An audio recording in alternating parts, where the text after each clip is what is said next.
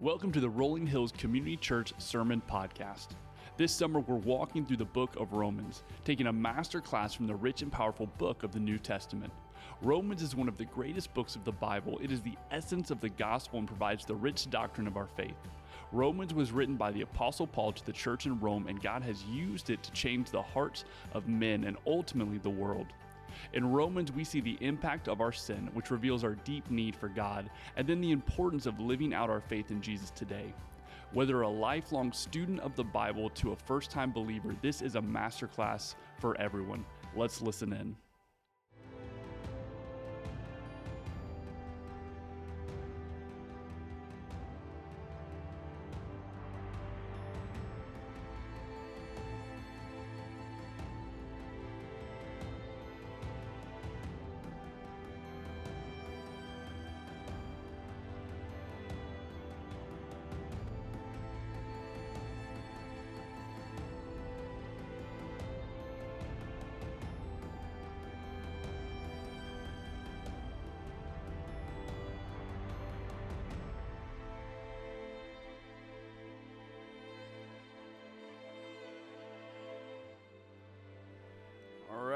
Amen. Good morning, everybody. How are y'all doing this morning? It's Memorial Day weekend, and this is the crowd who is still at church, which means you guys are the super spiritual group of the church, the best. I'm just kidding. We're in Romans. You're all sinners. Um, I love this series. This series has been so good. Hey, quick, um, we're going to be in Romans 6 today. I want you to imagine for a second that someone gave you a hundred acres of land, just beautiful, awesome, incredible land, but also there is a hundred foot fence square inside of it, and that's where you are. And you can have to go past the fence to see what else is out there to see and, and past that fence is more beauty uh, more freedom, more purpose, more beautiful things, but you decide that I'm just going to stay inside this 100 foot square. This is what we're going to be talking about today that there is in our lives a way for us. Uh, for many of us, that we need to push past some fences in our lives so that we can see even more that God has for us. Now, before we jump into Romans 6, I want to do a little recap on Romans 5 because all these chapters work um, together. And so Romans 5, the way it ends, leads right in to Romans 6. And so here's how Romans 5 ended, if you remember we see that just as one trespass by Adam resulted in the condemnation of all people, so all one righteous act resulted in the justification for all people. That was by Jesus. Then he comes back and he's going to say, hey, the point of the law um, he's going to come back to the point of the law and he's going to make the point that the law was brought in so that trespass might increase. However, but as sin increased, grace increased all the more. And then we're going to go right into verse 1. Here's what he's going to say What shall we say then? Shall we go on sinning so that grace may increase? By no means. And so, right off the bat, Paul is asking this question. It's this, in fact, he asked this question in Romans 3, if you um, remember. And it's this question of, hey, if, if more sin equals more grace and grace is good, then shouldn't we sin more so that we can get more grace? And Paul's going to be really clear. Absolutely not. By no means should that be our heart because when we um, when God changes our hearts, our hearts should change towards sin as well. And, and even though we still have sin in our lives, we should hate sin. Um, our flesh loves it, but our hearts should hate sin. We're keep on going. It says, We are those who have died to sin. How can we live in it any longer? Or don't you know that all of us who were baptized into Christ Jesus were baptized into his death? We were therefore buried with him through baptism into death, in order that just as Christ was raised from the dead through the glory of the Father, we too may live a new life. For if we have been united with him in death like his, we will certainly also be united with him in a resurrection like his. For we know that our old self was crucified with him so that the body ruled by sin might be done away with, that we should no longer be slaves to sin. Because anyone who has died has been set free from sin. I wore my I have decided shirt this morning. This is the shirt that um, when we have baptism, that everybody gets one when they get baptized um, at our church. And, and I'm wearing that because this is part of our, you can see we're talking about baptism here. And also, there's going to be a lot for us to decide today as well that we'll get to later. But what we see here in this first passage of Scripture is these natural steps as a believer, right? The first step is you give your life to Jesus, right? That He saves you. Call upon the name of the Lord and you're saved. And this is by grace, it is through faith and not by works, nothing that we do, right? But then the first step of obedience is to get baptized. And this is symbolic of our faith that we are now saved, right? It says, hey, I once was dead in my sin, just like Christ, and now I am raised to walk in this new life, this resurrected, just as Jesus was resurrected, we are being resurrected with a new heart. So, when you're baptized into his death, just as Christ was raised from the dead, defeating sin and death, so you, this is the sim- symbolism of the washing away of our sins. Verse 7 Because anyone who has died has been set free from sin.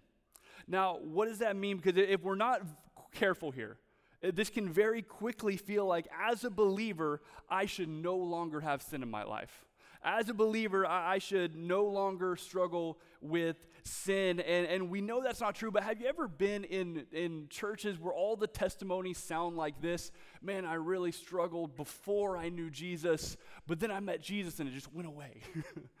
and that's what, like, all the testimony, you, you hear these and and and those are awesome and i do believe god can do that right i believe he can boom and, and it's awesome but i also know that man for me like sitting out hearing that i'm going all right well i'm i'm a believer i still struggle though i still have life am i a christian Am I even a Christian then? And then what happens is people go, okay, well, if everyone else is having this experience where they give their life to Jesus and then they're no longer struggling with sin and I'm still struggling, well, I've got to hide that sin. I can't, I can't bring that out. I can't let people know that I'm struggling because everyone else is having a different experience. What are they going to think about me? But that's not what that verse is talking about. It can't be what it means. What it actually means is that Jesus has covered my sin, so now sin has no power over me. It doesn't get to dictate anything in my life because Jesus has covered it. Here's your first point today Jesus has covered your past, present, and future sins. Those future sins are key. Jesus has covered your past, present, and future sins. Verse 8. Now, if we died with Christ, we believe that we will also live with him. For we know that since Christ was raised from the dead, he cannot die again. Death no longer has mastery over him. The death he died, he died to sin once and for all, but the life he lives, he lives to God. So, right here in this little passage, we're talking about Christ. He died, he cannot die again. He already defeated it. Um, he came back, he died for sin once and for all. He had the glorified body and ascended into heaven. And then in the next verse, it's going to shift to us and talk about us. Verse 11. In the same way, count yourself dead to sin, but alive in God in Christ Jesus. Therefore, do not let sin reign in your mortal body, so that you obey its evil desires. Do not offer any part of yourself to sin as an instrument of wickedness, but rather offer yourselves to God as those who have been brought from death to life. And offer every part of yourself to Him as an instrument of righteousness. For sin shall no longer be your master because you were not under the law, but under grace. And so we discuss sin doesn't just go away when we become believers, but our heart changes toward. In fact, I think one of the indicators of, you know, people I did student ministry for a long time, and there would constantly be questions of like, oh man, I, I, gave my life to Christ when I was a kid, but was it real? Or, you know, whatever. I mean, I gave my life to Christ at camp, but was that like a real thing? Because I still struggle and I still have all these things um, going on in my life. But, but I think what, one of the indicators for I'm a believer is one, you do have a desire to want to be more like Jesus, and two, you hate your sin. You hate your sin. Yeah, sin is still there. Maybe your flesh loves your sin, but your heart hates your sin. This is what we're going to be talking about today really is all about the sanctification process of our lives. And sanctification basically means growing in holiness, right? Like once you become a believer, the rest of our lives, we are being sanctified to look more and more like Jesus. I want to show you a chart. Um, this was created by Jacob Scrimshire, our discipleship pastor. This is kind of a discipleship um, philosophy for the people in our church. And you can see on the left side, we have death, fracture. This is where we all start, right? And we give our life to Jesus, and that part we don't do anything, like we just accept that. And then we're in those beginning stages of our sanctification where we're trying to just figure everything out. We're learning, where everything is new. Um, and then you can see there's that fence. Now, we started with that illustration, right? You've been given 100 acres, and we're inside this 100 foot area, but there's a fence. And and listen, are we safe in that area? Are we saved? Yeah, absolutely. But does God have something better if we can break through it?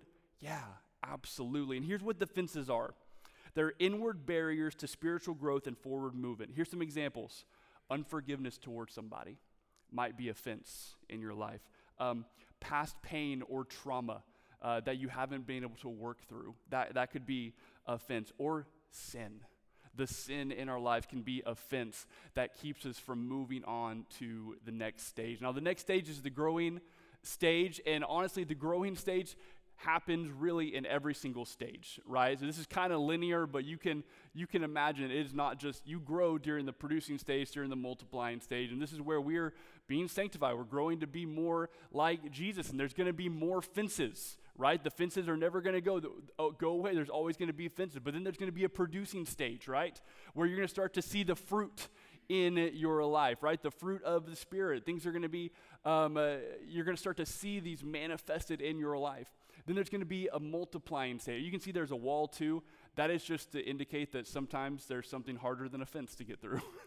um, then there's a multiplying stage, right? Where we are sharing the love of Christ with everybody around us through the way we serve, through the way we love, by telling people about Jesus. And, and you're literally multiplying yourself, and more people are coming to know Jesus because of your life. Now, this is linear. Now, can you go back and forth through this? Absolutely.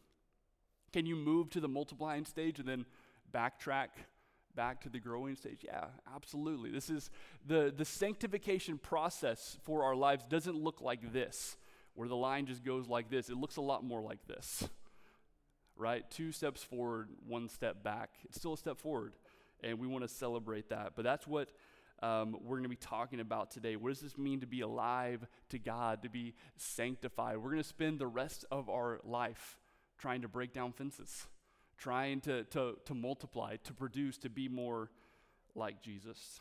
All right, verse 15. What then? Shall, shall we sin because we are not under the law but under grace?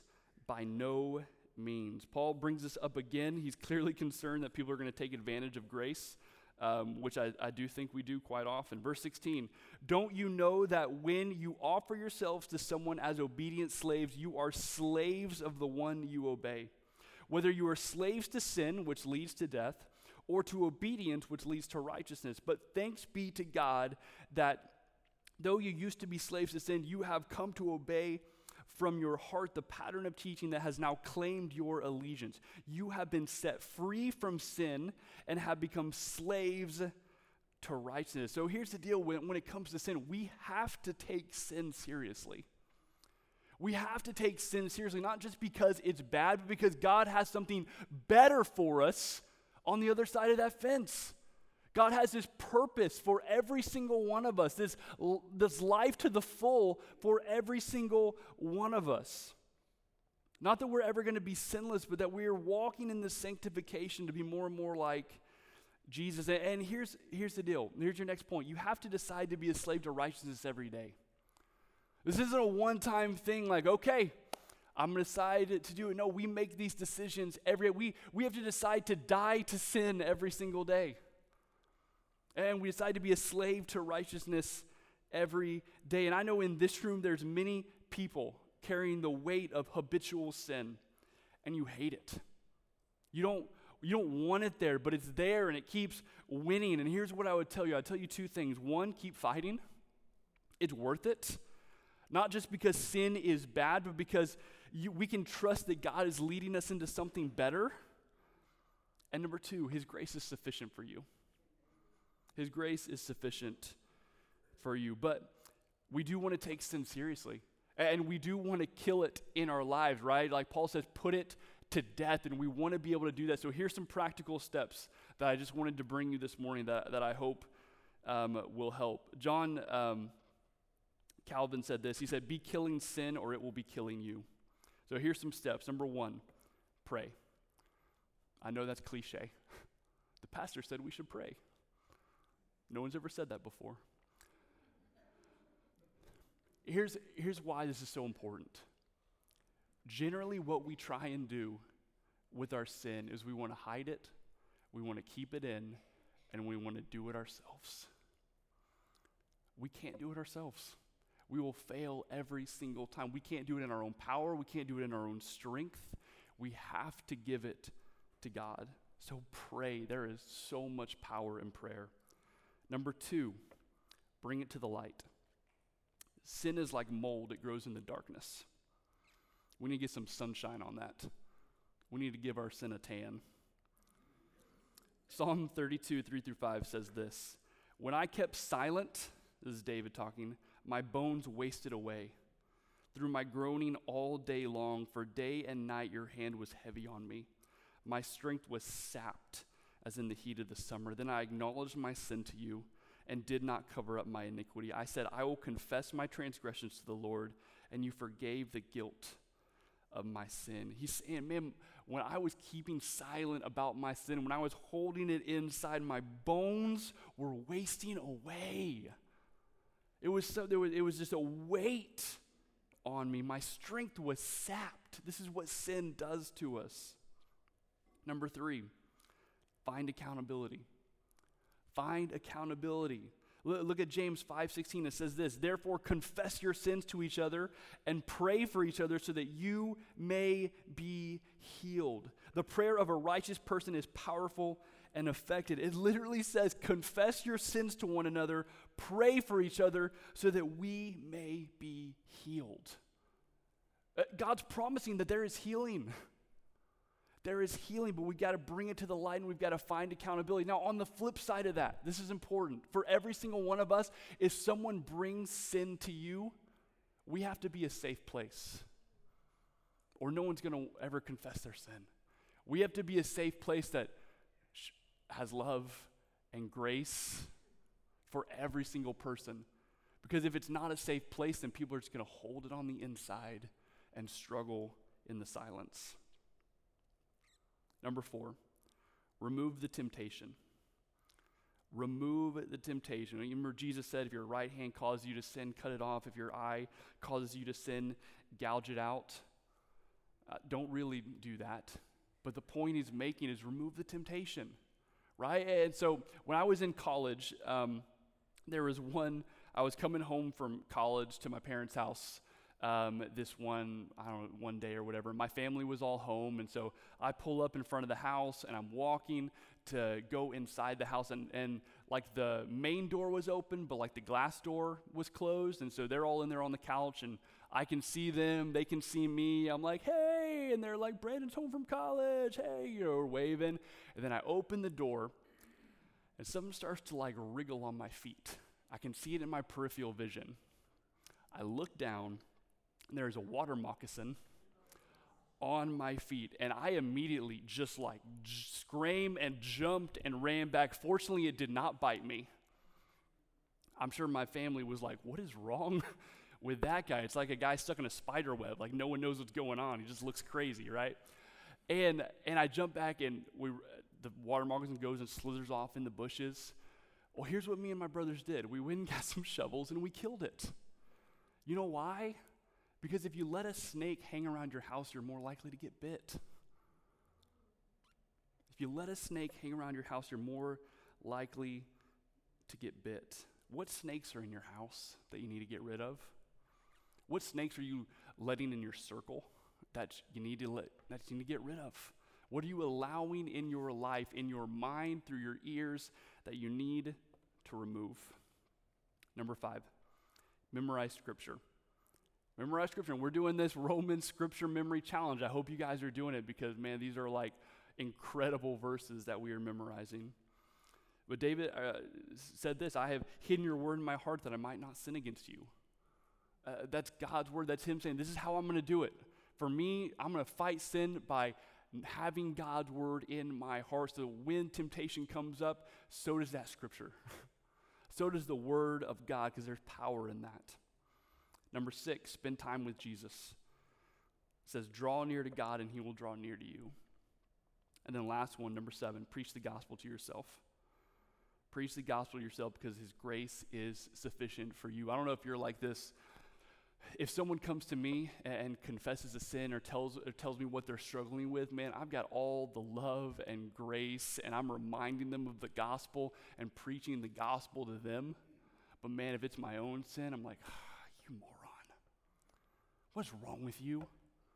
You should be further along than this by now. You're a pastor, right?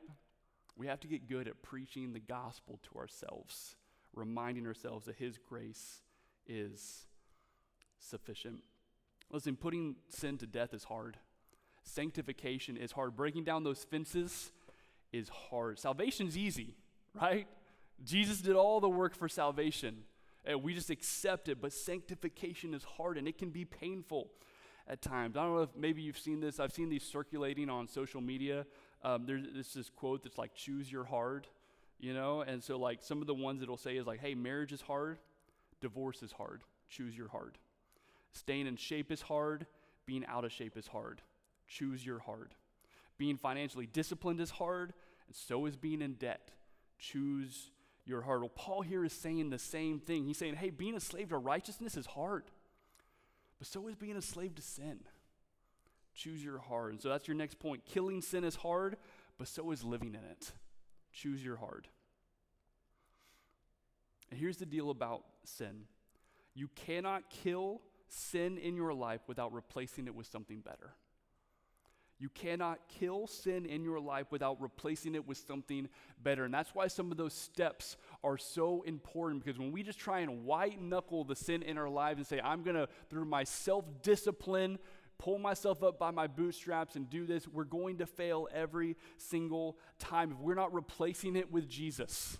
Because the something better is Jesus every single time. So we've got to replace it with something better, right? Because God's not just saying no, right? He's not trying to rob us of, of something good. He's trying to lead us into freedom. He's saying, hey, if you will just break this fence down, I've got something better for you on the other side. He's leading us into freedom. It's kind of like when you think about Adam and Eve. God wasn't trying to rob them of joy by saying, Don't eat from that tree. Oh, he was protecting them, he was leading them into something better. But then what does Satan do? He comes and says, ah, But did God really say that? Uh, maybe God just wants you to be, you know, he doesn't want you to be just like him, to know all the things that he knows. I think of my boys. Uh, I got two boys, Beckett and Brady. They're seven and four. They would they would eat candy for every single meal if I let them, right? And so when I tell them, no, you cannot have candy for breakfast, I'm not. I'm not trying to rob them of happiness by saying no. I'm leading them into a better life, right? Of, of being healthy, of feeling good, of having teeth. And my boys are like, they're like, Dad, how do you know? And I'm like, because you're four, I'm 36. Like, just trust me. And it's, it's in those moments I remember this must be how God feels when I try and do things my own way. He's like, Bud, you're 36. That's adorable. I'm, ever, I'm everlasting. I created all this, I created you. I think I know how this works better. When God is leading us away from sin, He's leading us into freedom. When God is leading us away from sin, he is leading us in to freedom. Not that everything is going to be great in your life, right? You break down all the fences, your life is not good. It does, doesn't mean your life is perfect by the way we might think of it, right? Like you might think of uh, Paul in the Bible who wrote Romans, right? Like his life was actually, by culture standard, pretty awesome before he met Jesus. He had money, he had power, um, people respected him. Um, all the like main popular people of the day would respect him. He like had places to stay. Like he he had everything you might want for that time. And then he meets Jesus, and what happens? Oh man, he gives all of that away to follow Jesus. He know he now has people trying to kill him. He, he now has um, no places to stay at night sometimes. He now has times where he doesn't have anything, or like he's, he goes through so many trials, so many hardships, but what he did have is purpose. What he did have was he's walking in the plan that God had for him, which is so much bigger and better than anything that we can dream up of ourselves, right? So we might be in this hundred foot fence going, oh, yeah, yeah, yeah, I'm going to break it down because the other side's going to look like this. No, we don't know what the other side's going to look like, but it's better. And that's where we have to trust God in all of these things. Okay, so what does this look like for us to live alive in Christ? Because that's the other side of this, right? Like, die to your sin and be alive in Christ. Well, here's just a few things. Number one, spend time with Jesus. This was also in the putting sin to death part. Spend time with Jesus.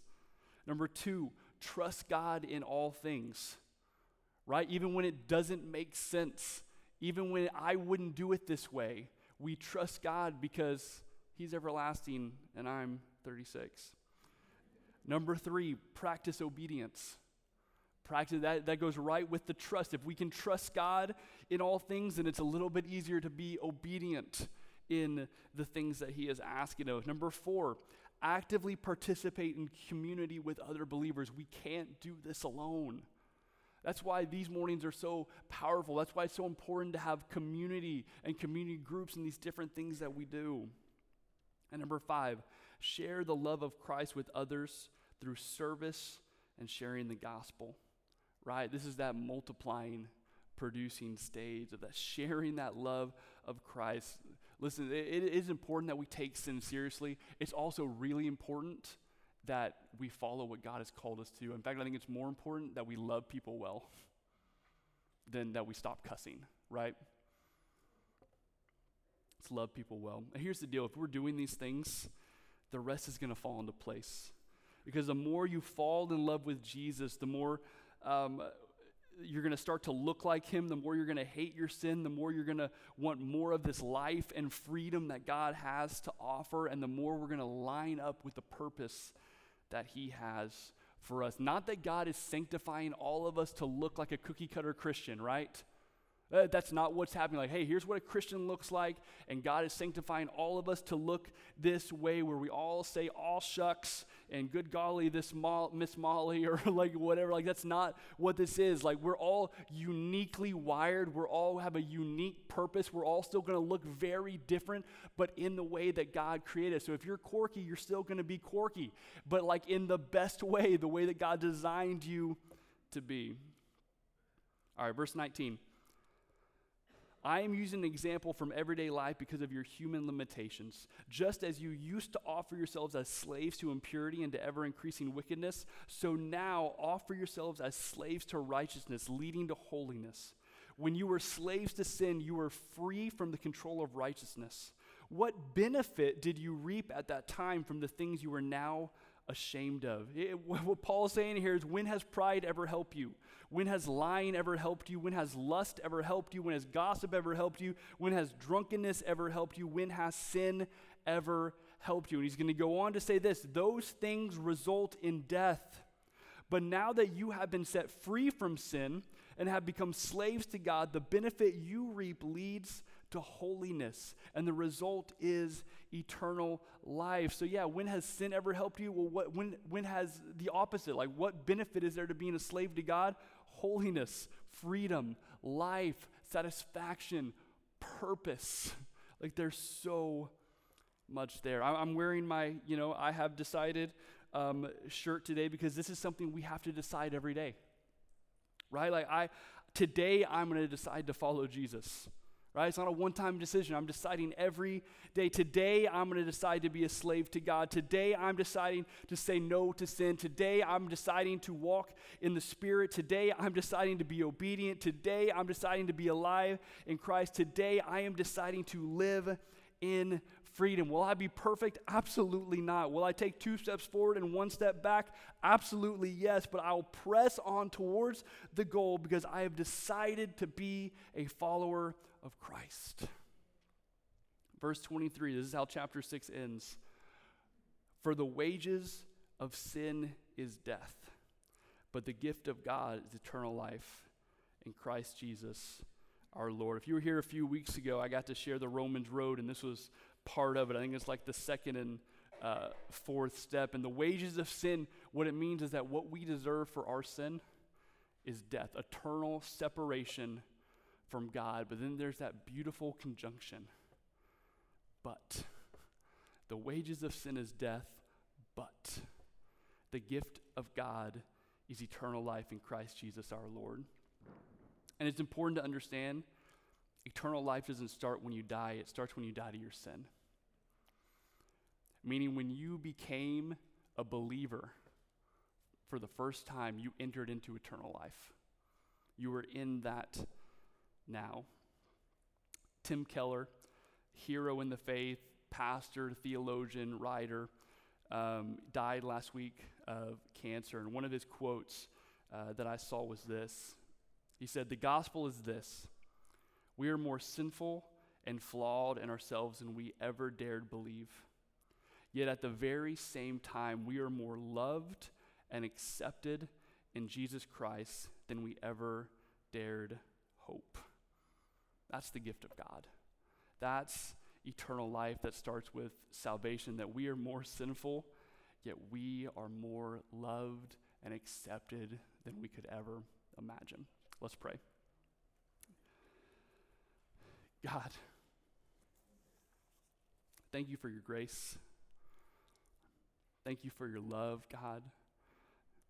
God, thank you that through your word, through other people, through this, this sanctification process, you are leading us into something better. You are leading us into something good, that you have a plan and a purpose for every single person's life in this room. You have good works for us that you planned before we were ever born.